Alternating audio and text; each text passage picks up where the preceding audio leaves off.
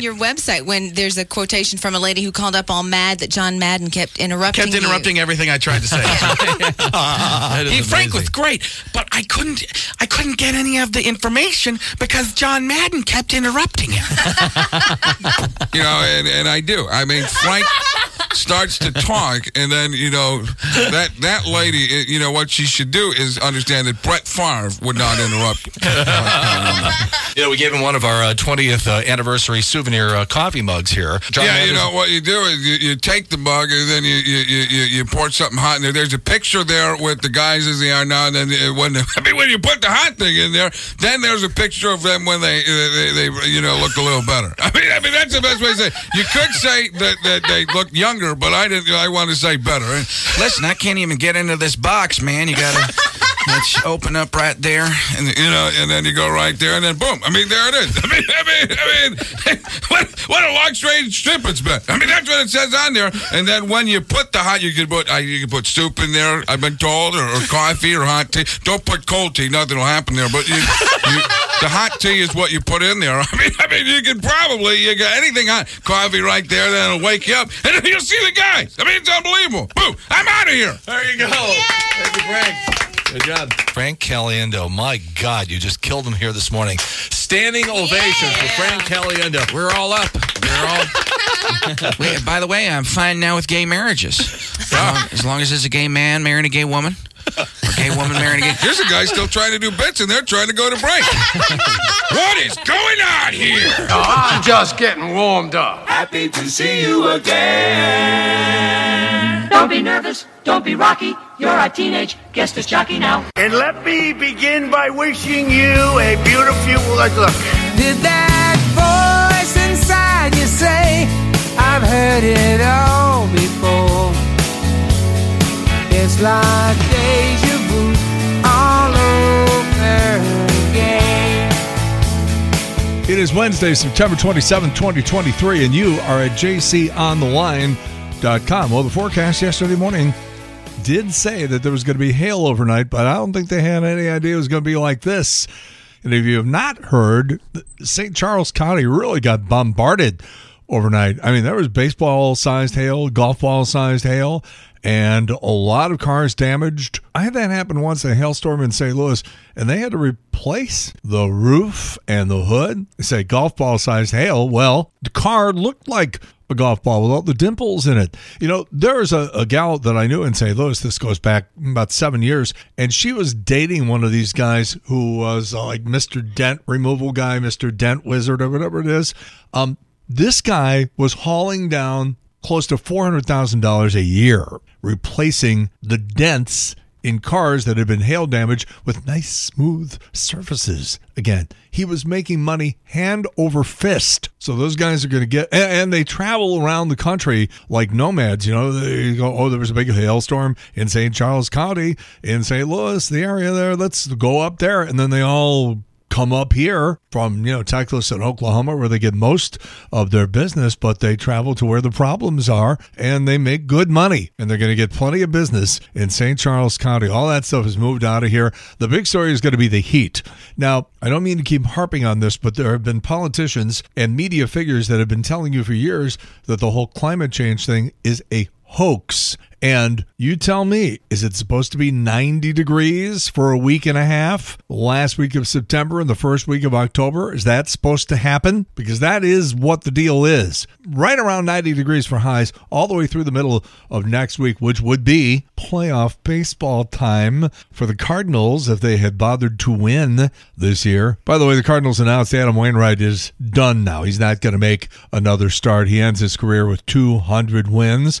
Redbirds actually helped the Cubs last night, beating Milwaukee four to one. They play again today. Another sports related story which may puzzle you when I first read it, and that is Celebrity Wheel of Fortune tonight on Channel 30 in St. Louis at 8 o'clock. One of the contestants is going to be Joe Buck. Now, one of the reasons Joe wants to do stuff like this and that his agent would like him to do stuff like this is that so he comes off looking human and normal and likable. Because when you have one of those jobs, you're a national play by play announcer. I got news for you. There is no love out there. No love. Everybody in every city hates you. And here's the reason why. It's got nothing to do with Joe. Joe does a fine job, even though he doesn't talk to me anymore. But I'm taking the high road on this. But anyhow, you know, people who watch baseball and football, all sports really, you know, they're used to their hometown announcers, and the hometown announcers are there to drum up support for the hometown team. They are cheerleaders for the hometown franchise. Now you get the national guy come in, and his job is to appeal to an entire nation of sports fans you can't do that. You have to be more objective, and therefore it comes off sounding like you know the sports fan in Seattle is going, "He hates my team. He hates us, and so we hate you, Joe Buck." Like I said, it's got nothing to do with Joe. That it's just it's an occupational hazard. People think you hate their team. Oh, and also they want to fight you. You know, uh, the play-by-play guys will go in, and I remember Al Michaels and Dan Dierdorf telling me about this. I mentioned it on the podcast yesterday. You know, they go in and they decide to have a couple of drinks and maybe sitting waiting in the bar, waiting for their table to be ready, and some guy wants to come up and fight them. You hate my team. I hate you. Or in the case of like Dan Dierdorf, a former football star, you're not so tough you know, some guy gets the loudmouth soup going, yeah, it's so tough. Cured me of ever wanting to be a nationwide celebrity. I saw it very early on. I was talking with Frank O. Pinion on the phone yesterday morning, and we were talking about how neither one of us ever wanted to be famous on a national basis. Oh, it's great for your ego and everything, but from a practical standpoint, think about it. There's no place you can go. You can't hide. Can't just go to a beach. Can't go to a shopping mall. Can't go anywhere. People recognize you because you're nationally known. I don't want to live like that. Have to have bodyguards around. There's a family of Miami Dolphin fans, and they have a tradition of taking a shot every time their team scores a touchdown. Well, on Sunday, the Dolphins scored 10 of them. That family may be rethinking that tradition. There was a Twitch session yesterday. Dolphins receiver Tyreek Hill said he wants to be a porn star after he retires. Now, he could have been joking, but his delivery was dead serious. And I think everybody remembers where they were on this date in 1998 when Mark McGwire became the first baseball player ever to hit 70 home runs in a single season. He held the record for three years until another cheater came along. Barry Bonds raised it to 73 watching that ball disappear over the left field wall, and there's just a little crease there between the seats and the top of the wall, and it disappeared right into there. And everybody was running around going, Oh, who's going to get all the millions of dollars if you catch home run number 70? You're going to catch it. You're going to be a millionaire. And one of the stadium workers, Tim Forneris, down there with the tractors and the hoses and everything. And he just walks over and picks it up and then gives it back to Mark McGwire. Here you go. Cardinals wanted to do something for him, and so they ended up giving him a minivan. Tim Forneris, I think, was about 23 at the time. What 23 year old wants a wants a minivan? I mean, it's nice and everything. You get something free, but a minivan? Give the motherfucker a Camaro.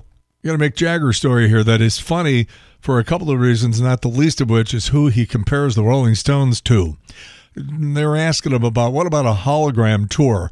And Jagger said, No, I'm not opposed to a hologram tour. And he pointed to ABBA, said, You know, they did a really nice job with their hologram concert. I'm like, wow. I'm surprised Jagger knows who ABBA is. But I will tell you, I think uh, SOS is one of the great top 40 songs ever made, plus Dancing Queen, but especially SOS. SOS is a damn good top 40 song. I saw a movie last night. I have to see one that they uh, opens up. Okay, let's see here. Oh, it opens Friday. Okay. It's called The Creator. And these are my least favorite kinds of movies. These sort of sci fi action, blow everything up, aliens running around, pow, pow, all that stuff. I hate those kinds of movies. So I went into the film last night reluctantly. What a surprise! What a surprise! And uh, I can't do the review yet until I think Thursday. But Thursday morning here on the podcast, we'll do the review of The Creator. It's the name of the movie. And one of the reasons I was going reluctantly is because I, I haven't heard a thing about it. Have you heard of a movie called The Creator? Now, there was a movie that was made 30 years ago with Joe Spano. Peter O'Toole was in the movie too, and Virginia Madsen. That movie was no good, but there was a shower scene with Virginia Madsen that was worth the price of admission, let me tell you. But anyhow, this movie is called The Creator, and it opens on Friday, and I'll do the review later this week. There is a little girl in this movie. There's this little actress. She's nine years old. Her name is Madeleine Yuna Voyles. Madeleine Yuna Voyles. And in the credits last night, they show all the stars and they go and introducing Madeleine Yuna Voyles. And you want to talk about an introduction. This kid is nine years old. I would not be surprised. And I'll go a step further. She deserves an Oscar nomination. Nine years old. I got goosebumps thinking about this. This kid, I've never seen somebody be able to speak just with their eyes. In fact, her first few scenes in the movie, she doesn't speak.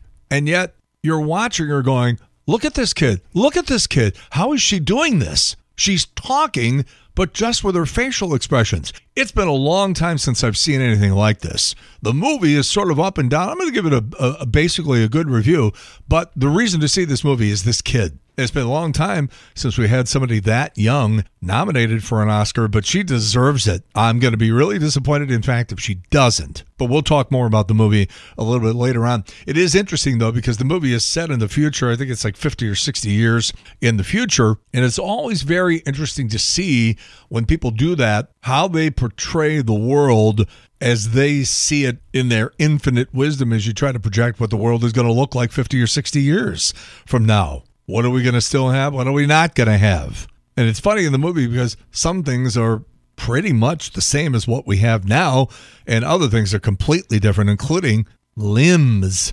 You lose a limb, they just take a thing and go and put one right back on you, and it works fine. But there's a lot of that stuff and a lot to like in this movie, The Creator. Anyhow, we'll talk more about it later on in the week. But this little girl, I cannot I cannot stress this enough how good she is in this movie. Okay, if you've been listening a long time to what I do here on radio and on the internet, you know that I sort of pride myself on the idea of knowing about things before anybody else. I've got sources all over St. Louis, I got sources all over the entertainment business, mostly in New York and in California, and I try to find out about things before anybody else finds out about them. That's why I have to say I'm a little disappointed and jealous of Anthony Mason on CBS this morning, who this morning did this piece. And if you're like me, you didn't know a thing about this. Hour with a CBS Morning exclusive. I can't tell you how much we love when that happens. We've got one of the most acclaimed voices in rock music.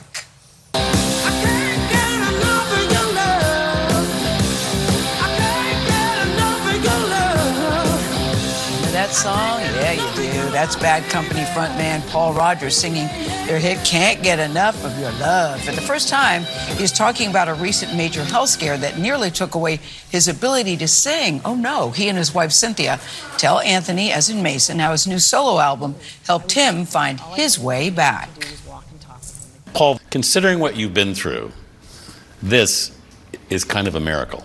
It kind of is a miracle, actually. It's a miracle to me, too. Rodgers' new solo album, Midnight Rose, shouldn't come as a surprise. He's been making music for more than five decades now.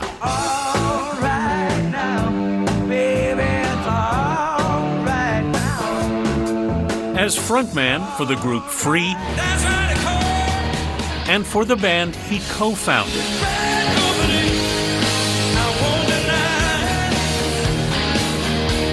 The singer's often ranked one of rock's greatest vocalists.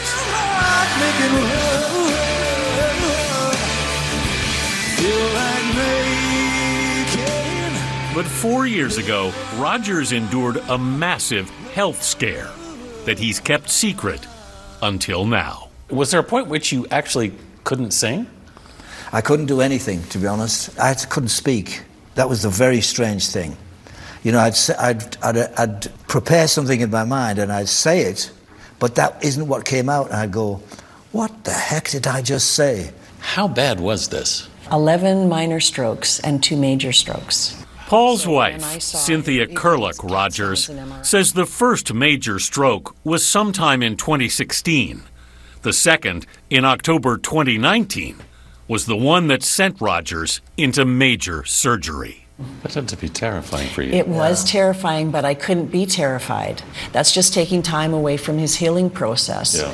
So, you were convinced he was going to heal.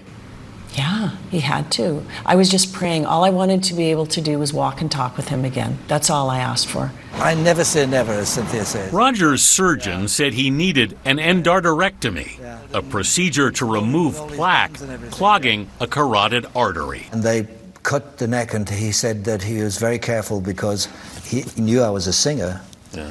And that when you cut the neck, it's very close to the vocal cords. Did you know going in what the risks were of that surgery? Yes, I did. They Yeah. told me they were very clear. You may not come out of this alive. And I said, oh, well, that's a plus, isn't it? so it was like fingers crossed, you know. Yeah. And when I woke up, I opened my eyes. I thought, oh, I'm still here. His doctor even had a playlist. He said while he was performing the surgery, he played Bad Company. And I thought, okay, like which track? Please tell me it was Seagull or, you know, something gentle, you know. Tell me it wasn't Deal with the Preacher or, Uh. you know, something like that. Rodgers' son and daughter visited him after the surgery, but recovery was slow. I would bring the guitar out in its case and I'd put the lid up. And he'd walk by and he'd put the lid down. And this went on for a few weeks. I don't, I don't remember I that know at you all. don't love. You were trying to coax it. I thought that music would be his his way back Yeah. to him. And it was, Yeah. actually. Yeah. It definitely was.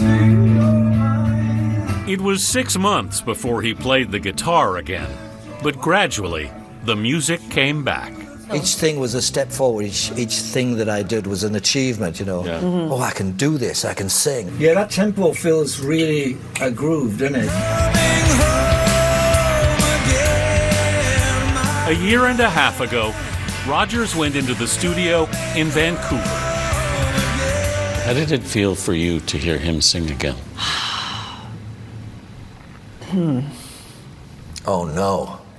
Oh, sweet. Yeah, it was it was amazing. Yeah. Yeah, I didn't I didn't think that would ever happen, and I had heard him singing around the house, and it wasn't what it was. It, it wasn't what it once was. Now you tell me. um, but uh, yeah, amazing to hear him sing again. Just phenomenal. To have an album to put on a I turntable. Know, I know. I know. Rodgers saw the new vinyl for the first time with us. Look at that. Wow. It's on the newly resurrected Sun record label. Here comes the sun. And I say it's all right. Like the label, Paul Rodgers is rising again.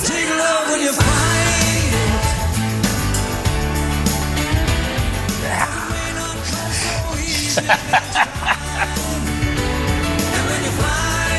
it really is kind of a miracle, you know, what he's been through. Uh, you know, one of the things Cynthia said was part of the treatment that he did was he did uh, hyperbaric oxygen treatments, which she said were incredibly helpful. It was, she said it was like watching a wilted flower come back to life. But it's been a really long road. They didn't want to tell anybody until he was really back. He said, I didn't want pity. I didn't want people to be sorry for me.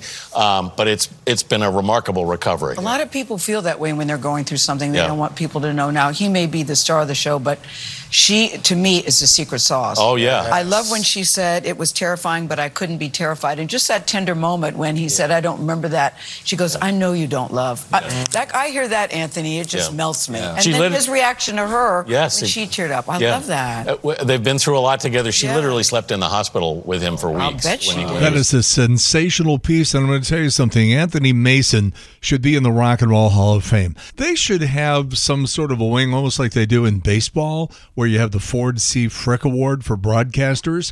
They ought to have that for the Rock and Roll Hall of Fame because Anthony Mason and people like Russ Mitchell and Dan Rather for the last 20, 30 years, especially in Anthony Mason's case on CBS, he's been doing more to highlight issues and great stories about music. He's so good at it. And he's been doing it for so long that I think musicians trust him now. So they almost probably seek him out, I would imagine, when they have a story to tell because they know they're going to get a fair shake and they're going to get a good, solid professional piece done by a guy who knows what he's talking about.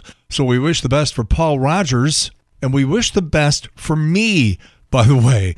You're going to get. Um, a shortened version of the podcast here today because yesterday I found a new ENT. And as you know, I've been struggling for almost two months now with laryngitis. And I got a half an hour to get there now for the appointment. They got me in right away. So I'm going to see this ENT and we're going to see about this laryngitis, see if we can get rid of it because it's really becoming a problem. So, again, a shortened version of the podcast today, but we'll give you your money's worth tomorrow. Spread the word if you can. Let everybody know we're here at jcontheline.com Monday through Thursday at 11 a.m. Have a great day. In the meantime, we've beaten this one to death. Have a good one. See you later. Bye. The JC Corcoran Podcast.